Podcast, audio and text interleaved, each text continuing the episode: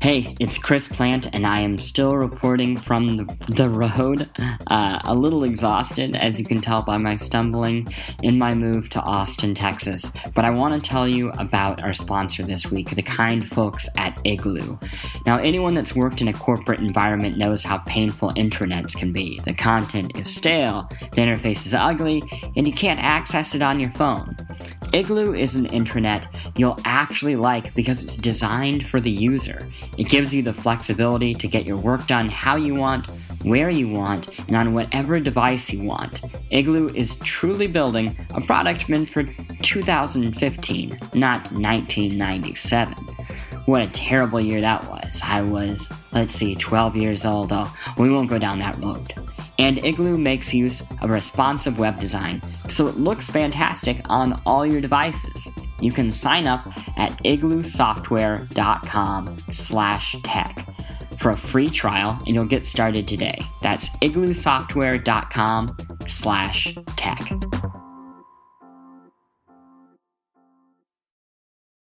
Let's see, it was 1995, and I remember picking up my first issue of Amazing Spider Man, and this was in the midst of what fans regard and revile as the Clone Saga. The Clone Saga involved Spider Man that you and I know, Peter Parker, being a clone, and his clone becoming the new Spider Man.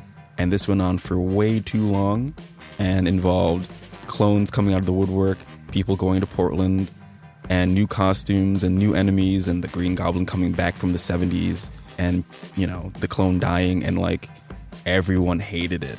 And I came on like, this is cool. Like, there's Spider Man everywhere.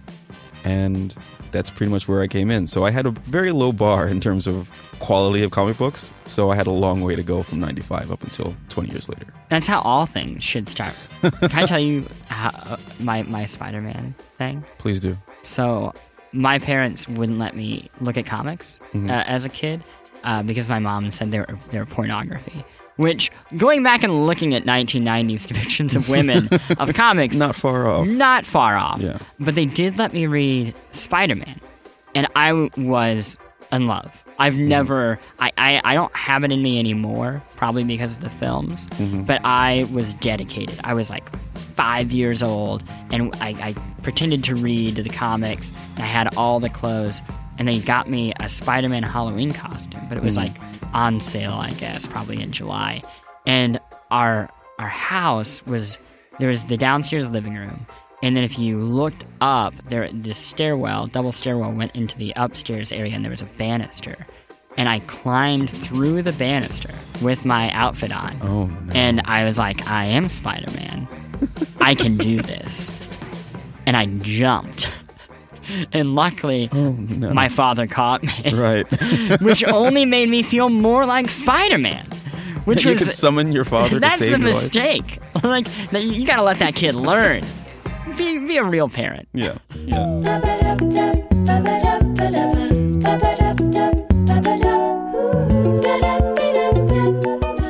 Hello, and welcome to What's Tech, a podcast from The Verge. My name is Christopher Thomas Plante, and I'm going to be your Spidey host today.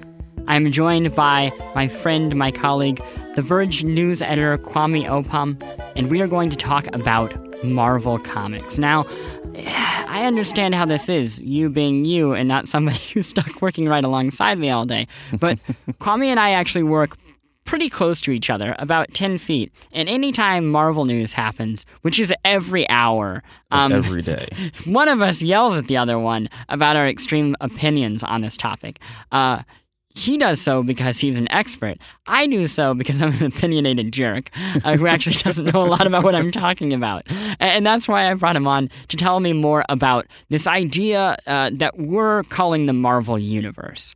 And I want to start there, and we're going to work our way to what it is and why I think it is weirdly an important part of technology uh, today. Uh, but let's start from that. What is the idea of the Marvel Universe as it is today? Well, you're kind of talking about a two tier thing where the Marvel Universe, proper in terms of storytelling and fiction, involves all their properties and all their characters interacting with one, of, with one another and their stories intersecting in hopefully meaningful, but oftentimes not really meaningful ways. and that's more than half a century of fandom, like verging on a century of fandom there. But the Marvel Universe, as it pertains to technology and media, is anything concerning those stories as they touch television, movies, apps, gaming, what have you. And it's becoming ubiquitous and it's going to continue to be so for the foreseeable future. So it's something we have to care about, even if you don't. Well, well, let's set the foundation then, because I think for people who don't know what kind of this, to use their own terminology, phase one, uh, but the, the early days of Marvel Comics were. Mm-hmm. Uh, and, and I think we'll see similarities when we get onto this larger thing uh, in this kind of renaissance. But what what is the foundation of Marvel? How, how did it come to be? Uh, and how did we get to, I, I guess, the era right before it started becoming a media powerhouse? Sure. I mean, you look back in history where you had Timely Comics and you had World War II and you had Marvel Comics and you had characters like Captain America and the Submariner and the Human Torch who were big figures in terms of like American comics and how people related to the conflict around them and how they related to their cities and have you. And then you had the Silver Age of comics and the I guess the first great renaissance in comic books where you had characters like Stan Lee and Steve Ditko creating the Fantastic Four and Spider-Man and eventually the X-Men and Daredevil and all these characters. And alongside DC Comics, which is a whole other thing, which I guess we're not really going to get to today. Sorry, DC. yeah, well, um, but alongside DC, you had really a, a sea change in terms of how we think about the notion of superheroes and how they eventually became effectively the American mythology. And that became a big thing from 1960s all the way up to the present day, where you have Hollywood really kind of monopolizing the storytelling as far as super superheroes are concerned, and really kind of pushing this on every facet of American life right now. So, let's imagine a person. Mm-hmm. Maybe this is a twelve-year-old. Maybe like I've just been asleep for the last ten years, right? And I wake up and I'm like, oh my gosh, these phones are so small. And also, I Marvel movies. I need to get caught up how how does one even go about it? Because I, am sure there are plenty of people that were put off by comic books. They now feel that they cannot resist. They they have to be a part of this cultural mm-hmm. conversation. Mm. How do they even get into it? Just dive in. There's there's no there's no other way because it's gotten to the point where not only has the universe unto itself become impenetrable except to just blaze right through it and try to understand everything that's going on. You can't just jump in midway and try to attempt it. But every other studio, in some way, is trying to replicate the success that Marvel Studios has had. So you're going to have the Transformers film universe, you're going to have the DC film universe, you're going to have the Universal Monsters film universe. And anything coming out of Hollywood for the next couple of years is going to be this highly metatextual, intertextual like narrative that you can't really jump into and expect like, oh, this is a standalone movie. This doesn't have anything to do with anything else. Am I reading the novel that comes with it? Maybe I should. Am I reading the comic book that comes with it? Maybe I should. Uh. Am I playing the video game or doing the AR thing or VR thing? Maybe I should be doing all these things. Who knows? And the thing is, there's so much money invested in all of this that Hollywood, all they have to do is figure out how to do it well, and then everyone's going to do it and we are doomed when that happens. Can I tell you what I, I like to call uh, film 10 years from now? Sure. Slow TV. Because it's just what does that mean? long serial television, except for you only get one movie a year, and it costs you thirty dollars to go see it in a theater, and it's not as good as anything you're watching on TV. but boy, are the special effects great! Oh God! What what's so strange about this to me and and it's weird to think there's a generation that doesn't see comic books as uh, tainted almost. Mm-hmm. Is when I grew up, uh, as I said earlier, when when I went to the comic book shop, it was seen as almost repulsive to my parents. Like mm-hmm. I, I, remember they would take me in, and, and it was kind of a, a shameful place, uh, and not even a, a, fault of their own. I mean, when you even looked at the covers, mm-hmm. I could I could feel why they felt that way. Sure. I mean, as a prepubescent boy, I was uncomfortable in my own way. Uh, how how did we get from this weird phase of comics uh, to being, you know, uh, essentially a mass culture, mass pop culture thing? Um, for a bunch of reasons. I mean, in terms of the quality of storytelling and it becoming mainstream, things have gotten better since the 60s, 70s, and 80s, such that things have become more accessible, that people are more concerned about characters representing the broad swath of what America has become. And it's not just, you know, you punching Hitler or you're punching Saddam Hussein or something to this effect. Uh, you're talking about like everyday issues, like particularly with Spider-Man, which we just talked about. Spider-Man was always created to be relatable to everybody, the underdog, the little guy, the teenager with the girl problem, what have you. And increasingly, you have characters coming out where it's not just the one white guy who has all the problems. It's characters in the X Men where you're talking about issues of diversity and discrimination. And now you have characters like Miss Marvel, Kamala Khan, who is just a regular person but happens to be a Muslim American teenager from Jersey City. And it's becoming really powerful, especially considering the art has gotten better, you can argue. The storytelling is certainly getting better, you can argue. And all these things are happening all at once in the midst of Hollywood taking over. Now, you mentioned uh, Spider Man as kind of this quintessential comic, uh, especially for opening up the medium uh, to mm. more people. And, and, it seems like it's played a similar role in in the second tier that we've been talking about. Sure. This idea of Mar- specifically Marvel as a mass media uh, entity, and, and, for me, that first Spider-Man uh, and really the trilogy mm-hmm. is kind of what started all of this. I- am curious if you agree with that, or, or, or what what role you think it, it played. Um, I would actually argue that as far as our present era is concerned, you could probably point to X Men a lot easier than oh. Spider Man since it was 2000, it was not the first, but probably the best in terms of like signaling to Hollywood, oh, this is a thing that we can do and do really effectively. You've you of course had Superman, you had the Batman series through the 80s and 90s, but with X Men, you had like this could literally be a corner of this entire industry that we could drive and pull up more characters as opposed to like just Superman and just Batman.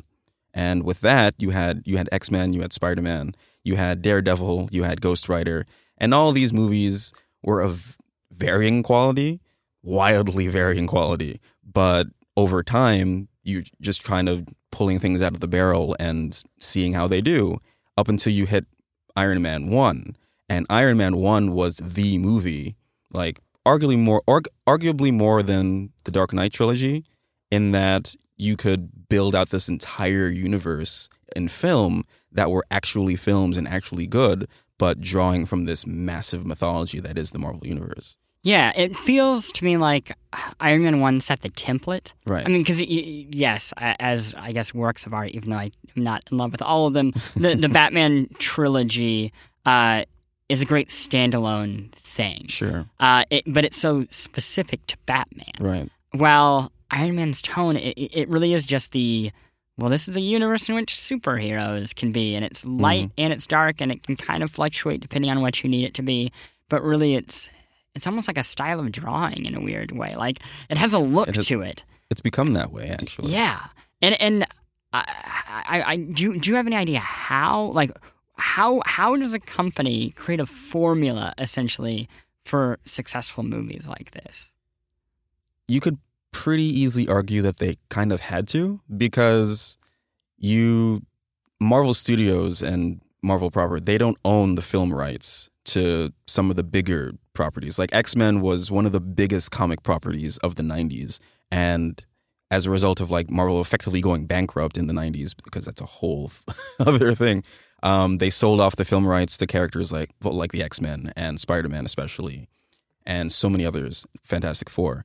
So Iron Man came along because Marvel had to think, well, if we're going to do movies of our own, and we've had not that much luck in terms of like other movies like Fantastic Four or Ghost Rider at the time, it's if we can build this template and do well with it and create a universe where like okay, okay, we could potentially connect other characters, then we could build to something that maybe they'll meet one day. Oh, and maybe there'll be a big team epic and potentially change the game. And you, it was a gamble at the time because you had other movies that kind of attempted similar things. Like you, you had that to a certain extent with Daredevil because you had the spinoff with Elektra.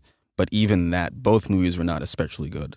Elektra was terrible, and you know we go on from there. But with Iron Man, you had the success of the renaissance of Robert Downey Jr. and the potential success of bringing back characters of the Hulk and mishing them together with Thor and Captain America and making something great. And they succeeded with that and have been doing that ever since and building things out and succeeding so far. So on, the technology front, this kind of even bigger thing than just you know doing lots of movies.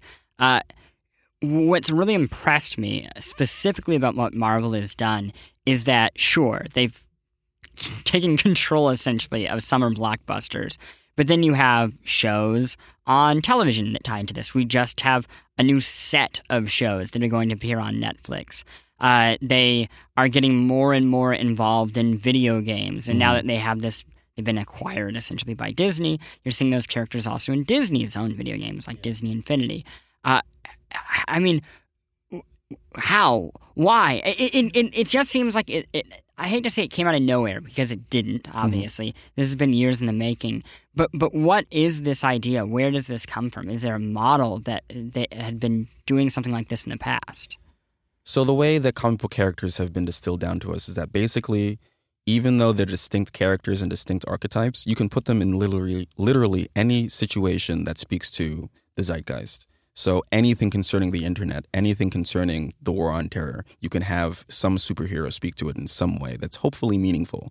So in doing that, you can put them in any medium you want and make it meaningful. So the idea that you have a whole slew of series on Netflix that also seem to exist in the Marvel Cinematic Universe means that you can touch any medium at any given time and build on that one overarching story, which is truly ambitious and unheard of in any medium because it becomes this entire transmedia event series that people are forced to pay attention to and it, you either drown in it or you keep up and there's no other way to go about it Well, and that's the thing that I, I'm curious about. With I mean, you mentioned drowning because I, I I feel like I am now behind, and I feel a, a guilt almost about it because it is such a huge cultural thing that like, well, I haven't seen some of the movies. I don't even know if I'm going to have time to watch Daredevil. How will I ever appreciate uh, the Avengers: Age of Ultron, or even further down when when the, I guess the third film, which is split into two, comes out?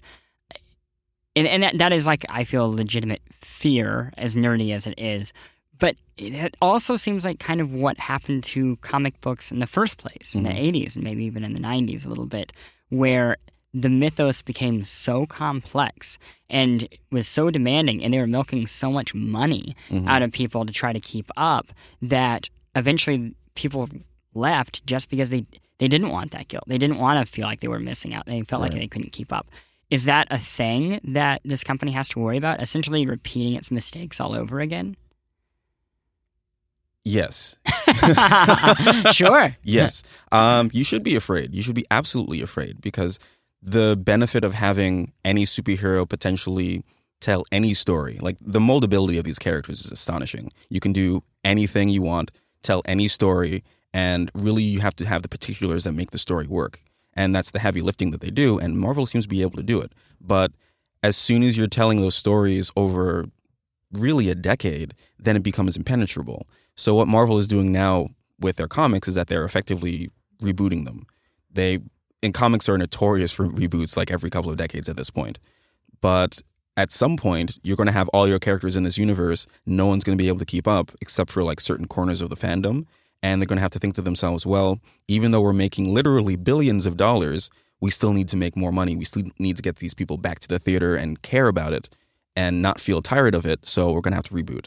And that's the grand fear for maybe like 2020 when we're saturated. We've gone through the entire cycle of Avengers films and what's next? What do we do? Do we reboot Iron Man? Who knows? It's it's funny because it feels almost inevitable just because of the way Hollywood works. Right. That just paying these actors after all these years who, uh, you know, are going to have increased salaries with each film that you have to reboot just because you can't afford to have the band get back together. Right. Uh, so maybe maybe all of Hollywood's awfulness will be the thing that saves Marvel from itself in the end.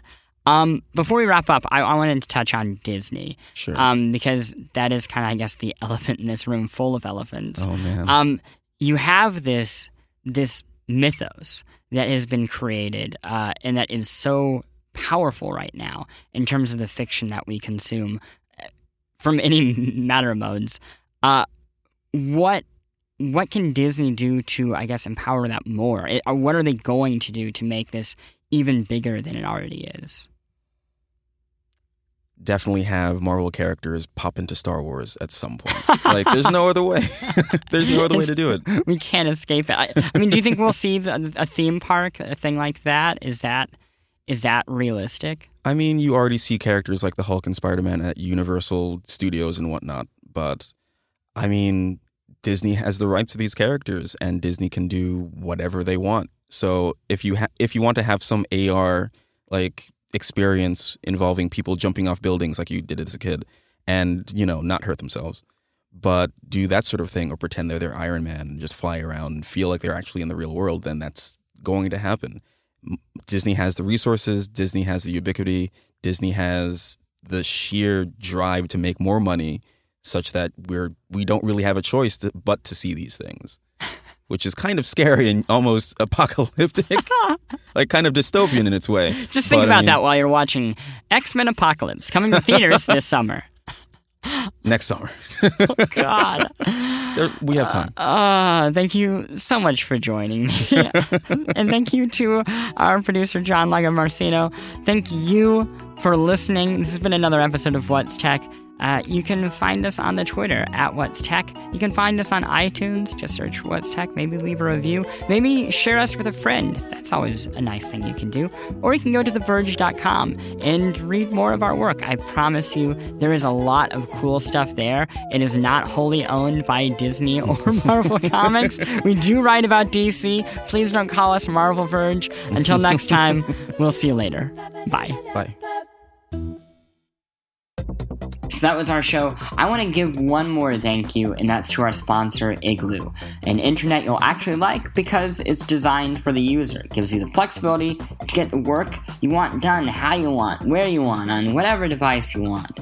And you can give it a free trial right now. Go to igloosoftware.com slash tech and get started today. That's igloosoftware.com slash tech.